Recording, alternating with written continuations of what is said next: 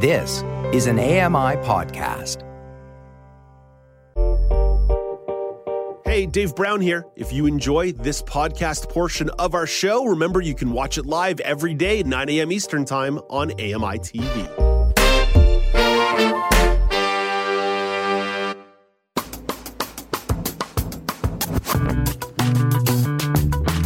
Welcome back. It's now with Dave Brown on AMI. Just because we don't broadcast live on AMI audio anymore doesn't mean we don't have love for the incredible reading programs that hit those airwaves. For example, Voices of the Walrus, which you can hear Sundays at 9 a.m. Eastern Time on AMI audio.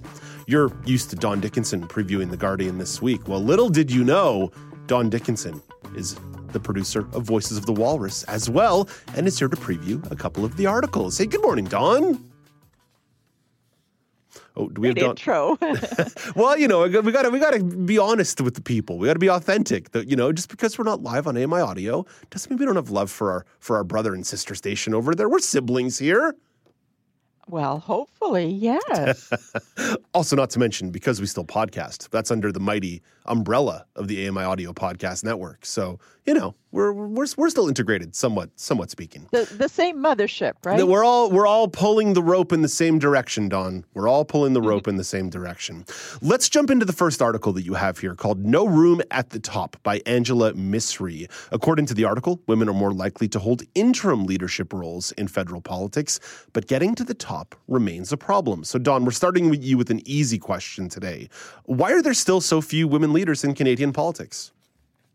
Well, the article goes into you know the relationship between as i say the interim le- uh, interim leader and the and the actual eventual leader of the party. And it states that the interim leaders hold a strange position in politics because you know they're advancing to one of the highest uh, offices but it's really at a cost because the role has a built-in expiration date. And i did not know this. Leaders are generally generally not allowed to um, run in the following race due to an unfair advantage that they have. Few interim leaders end up making it to the top or the, you know, the lead spot in the party. And as history has shown, the temporary leadership role is as high as most women make it. Mm. Now, when they asked various people uh, about this, they said that there are many theories why women are struggling to secure leadership positions. Um, Melanie Thompson, a political scientist at the University of Calgary, rejects the commonly argued excuses that women have lower profiles or that they lack certain qualifications. And she cites various um, people, including uh, uh, Lisa Raitt, who was incredibly qualified for the job. Uh, she had, uh, this is the job that eventually went to Andrew Scheer. Uh, she had experience in three cabinet positions, mm-hmm. in, and she could also uh, appeal broadly to many, many voters outside of the party's base. Um, but after seven rounds of ballots, Raitt never got past 4% of the vote. And that was just that blew me away. Yeah, you know. Yeah, I mean, we don't need to look far, Don. Even even more recently in that party, we had Rona Ambrose. Uh, yeah. Uh, follow up, follow up for Erin. Uh, uh, not for Erin O'Toole. He fo- she followed up for Andrew Scheer before Erin O'Toole uh, took that yeah. position. So we don't need to look far. I mean, even just we led the show today with uh, with the story, but Elizabeth May re- returning to run for the helm of the Green right. Party, right? So it, it, it, does speak to the way in which that federal politics certainly illustrates this. I, off the top top of my head, I can't think of that many uh, women who've held those roles in a in a significant, long-standing position, other than say maybe Alexa McDonough. Yeah. Uh, the Conservatives, through many of their name changes, have had 22 different leaders, according to the, the Library of uh, Parliament's political parties, of which one, Kim Campbell, was a woman, and seven interim leaders, three of whom were women. Mm. The NDP has had eight leaders, two of whom were women, and one interim leader. And then the Liberals, for all their uh, talk of political gender parity, have had 13 leaders and four interim leaders over nearly 150 years. Wow. And none of them were women. Wow. Well, Don, so we're, going, go. we're going to be talking on the news panel tomorrow more about this Elizabeth May news. So, how about we leave this story for now and move on to something a little bit more? More fun. The toy industry's billion dollar quest. Survival of the Funnest by Matthew Braga is the article. Don, what are we talking about in regards to uh, the boost the pandemic has given certain kinds of toys? Well, you know, this happened in our family, and uh, I guess it happened generally across the country very early on in the pandemic when everybody was spending more time at home. Parents said, you know, I don't want my kids on screens constantly. I don't want them inside constantly doing you know digital stuff and staring at, at, at screens and they said let's go back to old time stuff when it comes to games. And so there was a big increase in what's called uh, the activities segment of the industry things like puzzles and plush and building toys and games in general. Games yeah. were, of course, board absolutely games, yeah, huge, huge. So basically, yeah, the parents went back to their childhoods, and they got out or went out and bought uh, Monopoly and Pictionary and Un uh, one called Uno. I don't know that game. It's a card. It's a game, card. It's a card game. Uh, if you asked me to explain how to play it, I would not be able to help you. But uh, it's a card game. Oh, okay. Well, I didn't know that one. So yeah, they it, they really decided that that's that's the way it was going to be, and there was astronomical increases in sales. It's it's interesting, Don, that we're talking about nostalgia here, though, because this is probably stuff the parents like to play with versus what their kids might to play like might might like to play with. Yes, exactly, Dave. So parents were often um, uh, choosing those types of games because it was a nostalgic element of their childhood. They wanted to share something from their own, um, you know, youth, or they wanted to give their um, uh, children something that they maybe lacked in their particular youth you know?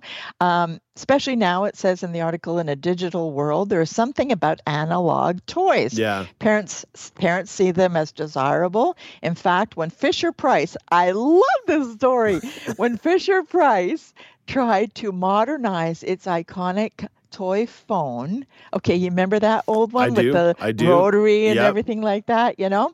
So, uh, by removing the rotary dial, there was an absolute consumer revolt and sales fell drastically. so, they had to bring back that that rotary phone. I thought that was great because here's a kid. I mean, if, imagine that, Dave. Here's a kid, and the only thing they've ever seen is a cell phone, Yeah. but their toy is a rotary phone.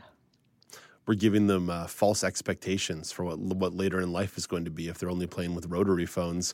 Uh, Don, I, I, I think we don't necessarily want to spoil all the secret sauce here because, of course, part of this article is about the billion dollar quest and sort of finding Yes. the new toy. But you know what? Yes. Let's encourage people to actually listen to the show to actually find out about the quest side of this. But I want to Yes. end on a fun question for you. Do you remember what you loved to play with as a kid? Oh yeah, I th- you know, Dave, I think that question is eh, I think everybody remembers because that is such a an interesting time in your life, you know, when you are actually in control. That's what they say, you know, psychologists say that kids are never in control. They're always being told what to eat and what to wear and what to do and everything, but when they play, they're in control. And so those toys mean the world to them, you know, be it Meccano or or or or, or whatever it is. Now, in my particular case, Spirograph. Oh my God! My, when my mother bought me a Spirograph, I thought I'd died and gone to heaven. Yeah. you know, I just, I truly just love that, you know. And in my very very early childhood, I had the same experience with the phones. I had those rotary phones. And uh, I remember I was absolutely crushed when my mother gave them away. Oh, you know, she got to the point. She got to the point where she thought I was too old for them. You know, and Yeah. she said, you know, they're going to you know whoever your cousin. And I was like, what? Yeah. I, I don't remember when I was little, little, but I remember that I used to love G.I. Joes and Hot Wheels because even as a kid, I was basic. I was super basic. But Yeah. uh, with Hot Wheels, I always, I never quite understood precisely what I was doing. Like I was just making the cars go vroom vroom, right? But I'm, I'll never forget this one day my uncle came to visit from Toronto and he saw the Hot Wheels and he saw the tracks that we had and he saw some of the other doohickeys and gears that I didn't know what they were for. And I remember he built this phenomenal track in the basement that had like ups and downs and ramps and curves. And I always thought to myself, wow, Uncle Ron, you've got life figured out. You know how to make, you know how to elevate these Hot Wheels. Uh, yeah, exactly. You know, and it, it was so great back in the day because adults enjoyed playing uh, those kinds of basic games with kids. You know, I mean, what parent hasn't sat down on the floor and built something in Meccano? You know, Yeah, and, or, yeah. or, or or or building blocks. You know, uh, and of course Barbie. Oh my gosh, you know Barbie. Jeez, you know that was uh, I was I was absolutely enamored of that toy. So I, I was trying to help my friend's two year old build a dinosaur puzzle a couple of weeks ago. I, I realized very quickly that two year olds think about building puzzles in a much different way than I think about building puzzles. How so? Uh, she didn't seem to really care about what specifically had to go where, whereas I was a little more concerned with actually doing it properly. And when she went down for her nap, guess who finished the puzzle just for the sake of his own OCD? Well, I'm glad you enjoyed the experience, Dave. Of course, of course. Uh, my friend was delighted that that I kept his daughter occupied for about forty five minutes. He was like, "I will make you lunch for doing that." I'm like, "This is a win win for everybody." Uh, Don, thank you for this. Always great catching up. Okay, Dave, take care. Hey, Dave Brown here. If you enjoy this podcast portion of our show, remember you can watch it live every day at 9 a.m. Eastern Time on AMI TV. Hi, I'm Red Sale, inviting you to download the latest episode of My Life in Books, where internationally acclaimed authors discuss their lives, their work, and three books that have resonated with them. That's My Life in Books, available wherever you get your AMI podcasts.